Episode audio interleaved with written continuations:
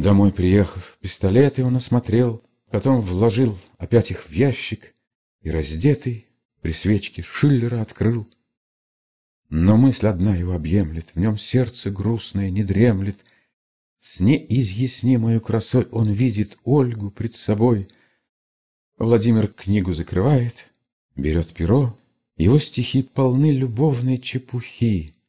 Звучат и льются, Их читает он вслух в лирическом жару, Как Дельвик, пьяный на перу. Стихи на случай сохранились, Я их имею, вот они. Куда, куда вы удалились, Весны моей золотые дни? Что день грядущий мне готовит? Его мой взор напрасно ловит, В глубокой мгле таится он, Нет нужды, прав судьбы закон. Паду ли я стрелой пронзенной, Иль мимо пролетит она, все благо. Бдение и сна приходит час определенный, Благословен и день забот, Благословен и тьмы приход. Блеснет за утро луч денницы, И заиграет яркий день, А я, быть может, я гробницы сойду в таинственную сень, И память юного поэта поглотит медленное лето, Забудет мир меня, но ты Придешь ли, дева красоты, Слезу пролить над ранней урной И думать, он меня любил, Он мне единый посвятил Рассвет печальной жизни бурной. Сердечный друг, желанный друг, приди, Приди, я твой супруг. Так он писал, темно и вяло, Что романтизмом мы зовем. Хоть романтизма тут немало, не вижу я. Да что нам в том? И, наконец, перед зарею, склонясь усталой головою, На модном слове «идеал» Тихонько Ленской задремал.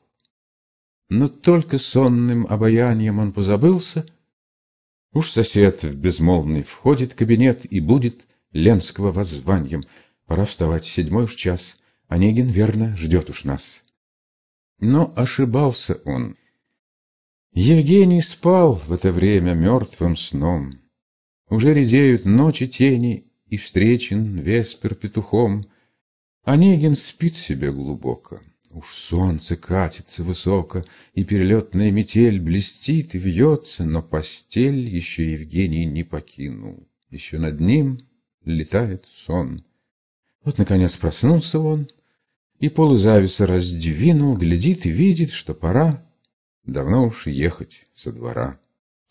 Он поскорей звонит, вбегает к нему слуга француз Гильо, халат и туфли предлагает и подает ему белье. Спешит Онегин одеваться, слуге велит приготовляться с ним вместе, ехать и с собой взять также ящик боевой. Готовы санки беговые, он сел, на мельницу летит, примчались. Он слуге велит липажа, стволы роковые — нести за ним, а лошадям отъехать в поле к двум дубкам. Опершись на плотину Ленской, давно нетерпеливо ждал. Меж тем механик деревенский Зарецкий Жернов осуждал. Идет Онегин с извинением. «Но где же, — молвил с изумлением Зарецкий, — где ваш секундант?» В дуэлях классик и педант любил методу он из чувства, и человека растянуть он позволял не как-нибудь, но в строгих правилах искусства. По всем преданиям старины, что похвалять мы в нем должны. «Мой секундант», — сказал Евгений, — «вот он, мой друг, месье Гийо. Я не предвижу возражений на представление мое, хоть человек он неизвестный, но уж, конечно, малый честный». Зарецкий губы закусил — Онегин Ленского спросил, что ж, начинать? Начнем, пожалуй, сказал Владимир. И пошли. За мельницу. Пока вдали Зарецкий наш и честный малый вступили в важный договор, враги стоят, потупив взор. Враги! Давно ли друг от друга их жажда крови отвела? Давно ли они часы досуга трапезу, мысли и дела делили дружно. Ныне злобно, врагам наследственным подобно, Как в страшном непонятном сне они друг другу в тишине Готовят гибель хладнокровно.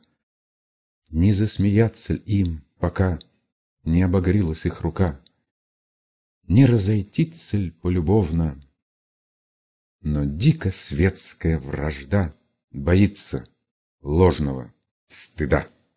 Вот пистолеты уж блеснули, Гремит ошомпал молоток, В граненый ствол уходят пули, И щелкнул в первый раз курок. Вот порох струйкой сероватой на полку сыплется, Зубчатый, надежно ввинченный кремень взведен еще. За ближний пень становится гилье смущенный, Плащи бросают два врага, Зарецкий тридцать два шага отмерил с точностью отменной, Друзей развел по крайний след, И каждый взял свой пистолет. Теперь сходитесь. Хладнокровно, еще не целя два врага, Походкой твердой, тихо, ровно, Четыре перешли шага, Четыре смертные ступени. Свой пистолет тогда Евгений не приставая наступать, стал первый тихо подымать. Вот пять шагов еще ступили, И Ленской, жмуря левый глаз, Стал также целить, но как раз Онегин выстрелил. Пробили часы урочные. Поэт роняет молча пистолет. На грудь кладет тихонько руку и падает. Туманный взор изображает смерть, не муку. Так медленно по скату гор на солнце искрами блистая спадает глыба снеговая. Мгновенным холодом облит, Онегин к юноше спешит, глядит, зовет его. Напрасно. Его уж нет. Молодой певец нашел безвременный конец. Дохнула буря, цвет прекрасный Увял на утренней заре. Потух огонь на алтаре. Недвижим он лежал и странен, Был томный мир его чела, Под грудь он был на вылет ранен, Дымясь из раны, кровь текла. Тому назад одно мгновенье Всем сердце билось вдохновенье. Вражда, надежда и любовь Играла жизнь, кипела кровь. Теперь, как в доме опустелом, Все в нем и тихо, и темно. Замолкло навсегда оно. Закрыты ставни, окна мелом забелены, Хозяйки нет. А где Бог весть? Пропал и след. Приятно дерзкой эпиграммой Взбесить оплошного врага, Приятно зреть, как он упрямо, Склонив бодливые рога, Невольно в зеркало глядится И узнавать себя стыдиться. Приятней, если он друзья Завоет с дуру «это я», Еще приятнее в молчании Ему готовить честный гроб и тихо целить в бледный лоб на благородном расстоянии, но отослать его к отцам едва ли приятно будет вам. Что ж, если вашим пистолетом сражен приятель молодой, нескромным взглядом или ответом, или безделицей иной, вас оскорбивший за бутылкой, и даже сам в досаде пылкой, вас гордо вызвавший на бой — Скажите, вашей душой, какое чувство овладеет, когда недвижим на земле, пред вами смертью на челе, он постепенно костенеет?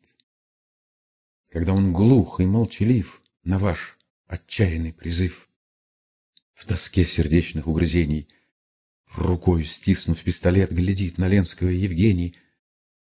Ну что ж, убит, решил сосед убит. Сим страшным восклицанием сражен Онегин, с содроганием отходит и людей зовет. Зарецкий бережно кладет На сане труп оледенелый, Домой везет он страшный клад. Почуя мертвого, храпят и бьются кони пеной белой, Стальные мочат у дела и полетели, как стрела. Друзья мои, вам жаль поэта. В отсвете радостных надежд, Их не свершив еще для света, Чуть из младенческих одежд увял. Где жаркое волнение, где благородное стремление Чувств и мыслей молодых, Высоких, нежных, удалых? Где бурные любви желания И жажда знаний, и труда, И страх порока, и стыда? И вы, заветные мечтания, Вы, призрак жизни неземной, Вы, сны поэзии святой. Быть может, он для блага мира — или хоть для славы был рожден. Его умолкнувшая лира гремучий непрерывный звон в веках поднять могла. Поэта, быть может, на ступенях света ждала высокая ступень. Его страдальческая тень, быть может, унесла с собою святую тайну, и для нас погиб животворящий глаз. И за могильную чертой к ней не домчится гимн времен, благословение племен. А может быть и то, поэта обыкновенный ждал удел. Прошли бы юношество лето, в нем пыл души бы охладел, во многом он бы изменился, расстался б с музами, женился, в деревне счастлив и рогат, носил бы стеганый халат, узнал бы жизнь на самом деле, подагруб в сорок лет имел, пил, ел, скучал, толстел, херел и, наконец, в своей постели скончался посреди детей, плаксивых баб или корей. Но что бы ни было, читатель, увы, любовник молодой, поэт задумчивый, мечтатель убит приятельской рукой. Есть место, влево от селения, где жил питомец вдохновения, две сосны корнями срослись. Под ними струйки извелись ручья соседственной долины. Там пахарь любит отдыхать, и жницы в волны погружать приходят звонкие кувшины. Там у ручья в тени густой поставлен памятник простой. Пред ним, как начинает капать весенний дождь на злак полей, Пастух, плетя свой пестрый лапоть, поет про волжских рыбарей. И горожанка молодая, в деревне лето провождая, когда стремглав верхом она несется по полям одна, Коня пред ним останавливает, ременный повод натянув, И флер от шляпы отвернув, глазами беглыми Читает простую надпись, и слеза туманит нежные глаза. И шагом едет в чистом поле, в мечтании погрузясь она. Душа в ней долго поневоле судьбою Ленского полна, И мыслит, что-то с Ольгой стало, в ней сердце долго ли страдало, Иль скоро слез прошла пора? И где теперь ее сестра? И где ж беглец людей света, Красавец модных, модный враг? Где этот пасмурный чудак, Убийца юного поэта? Со временем отчет я вам подробно обо всем отдам. Но не теперь, хоть я сердечно люблю героя моего, Хоть возвращусь к нему, конечно, но мне теперь не до него. Лета к суровой прозе клонят, Лета шалунью рифму гонят, И я со вздохом признаюсь, За ней ленивей волочусь.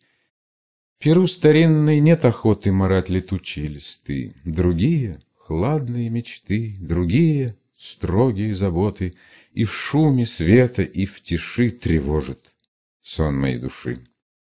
Познал я глаз иных желаний, Познал я новую печаль. Для первых нет мне упований, А старой мне печали жаль. Мечты, мечты, где ваша сладость? Где вечная к ней рифма младость? Уже ли вправду, наконец, увял, увял ее венец? Уже ли впрямь и в самом деле Без элегических затей весна моих промчалась дней? что я, шутя, твердил доселе, и ей ужель возврата нет, ужель мне скоро тридцать лет? Так полдень мой настал, и нужно мне в том сознаться, вижу я. Но так и быть. простимся дружно, о юность легкая моя. Благодарю за наслаждение, за грусть, за милые мучения, за шум, за бури, за пиры, за все, за все твои дары. Благодарю тебя. Тобою среди тревог и в тишине я насладился и вполне довольна. С ясной душою пускаюсь ныне в новый путь, От жизни прошлой отдохнуть. Да, я глянусь. Простите ж сени, где дни мои текли в глуши, Исполнены страстей и лени, и снов задумчивой души. А ты, молодое вдохновение, Волнуй мое воображение, Дремоту сердца оживляй, В мой угол чаще прилетай, Не дай остыть душе поэта, Ожесточиться, очерстветь И, наконец, окаменеть В мертвящем упоении света, Всем омуте, где с вами я Купаюсь, милые друзья.